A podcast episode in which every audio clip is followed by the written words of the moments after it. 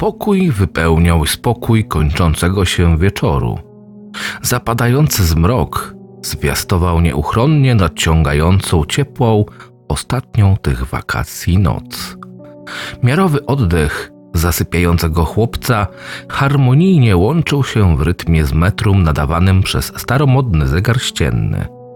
Przez lekko rozsunięte zasłony sączyła się reszta ciemno-czerwonego światła dnia, a przez uchylone okno szum morza uzupełniał melodię tykania i oddechu, tworząc naturalną kołysankę.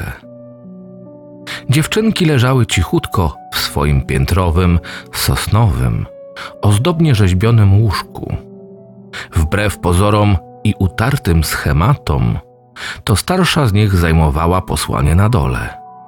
Na wezgłowiu górnego posłania wisiały nowiutkie, dopiero co odebrane od krawca sukienki do ubrania na zajutrz.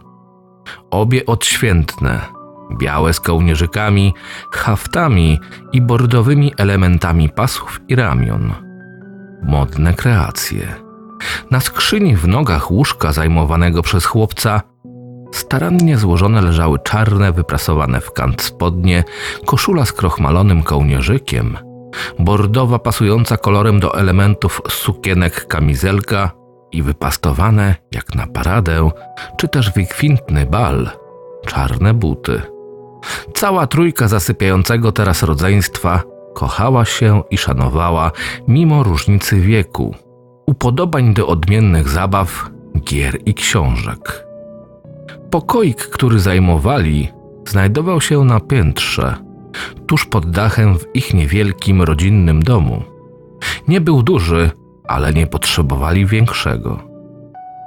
Kiedy bawili się razem, nawet niewielkie kartonowe pudło nakryte wełnianym kocem stawało się warownym zamkiem, przepychem ociekającym pałacem albo bajecznie kolorowym straganem kupca z dalekiego egzotycznego kraju. Nie mieli wielu towarzyszy zabaw z racji miejsca, w którym teraz mieszkali, ale ich trójka dawała radę nawet w starciu z Alibabą i jego bandą rozgorączkowanych rozbójników, nie wspominając już o całej załodze kapitana Haka.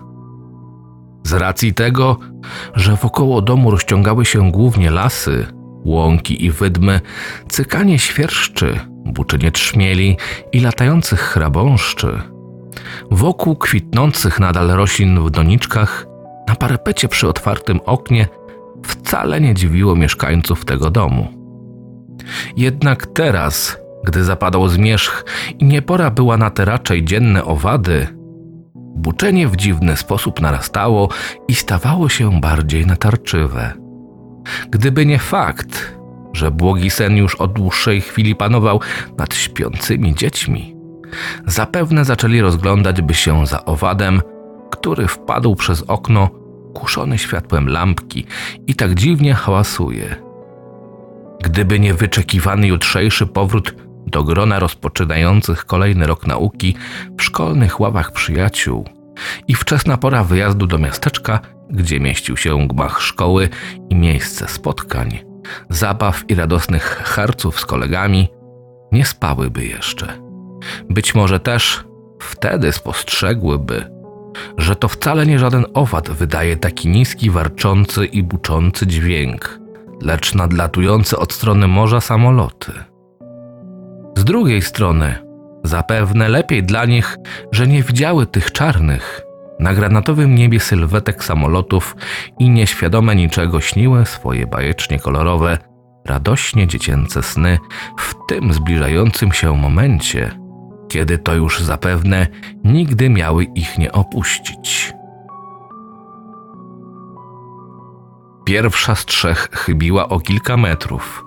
Jednak kolejne dwie lotnicze, uwolnione spod skrzydeł nadlatujących samolotów bomby, trafiły bezpośrednio w dach i przybudówkę ich domu, brutalnie przerywając i w tym momencie kończąc młodziutkie, ledwie rozpoczęte, niewinne życia.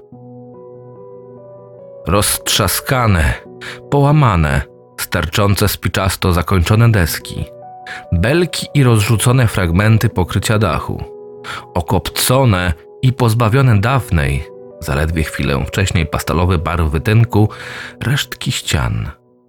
Połamane i zgniecione wspomnienie pięknych niegdyś mebli, sprzęty domowe brudne i poobijane, walające się teraz bez ładu i składu. I dwie sukienki wiszące teraz na wyrwanych z posad, poderwanych eksplozją, na kształt swoistego, w pełni rozkwitego kwiatu śmierci belkach podłogi, która teraz była stertą drzask i kilku połamanych klepek parkietowych nad ziejącym pustym dnem lejem po przybyłym z ciemnego nieba ziarnie spustoszenia, który zasiał ów śmiertelny, z początku niepozorny, aczkolwiek gwałtowny, rozkwitły pąk. Przerażająca, dusząca cisza, przykryta smugami gryzącego dymu, która zagłuszała szum fal, mieszający się z nimi syk pomarańczowych płomieni. W oddali ginący powoli brzęczący i buczący monotonny ryk silników, oddalających się jak gdyby nigdy nic, bombowców. Wiatr od morza poruszył w łopot resztki dwóch sukienek, potarganych jak łachmane żebraczki i równie jak one, brudnych od ziemi, sadzy i brunatno-czerwonych plam. Zdawał się chcieć rozgonić unoszący się wokół kwaśny gryzący fetor, a kołysząc spokojnie i bardziej rytmicznie rosnące wokoło wysokie trawy, uspokajać i wyrównywać rytm wieczoru.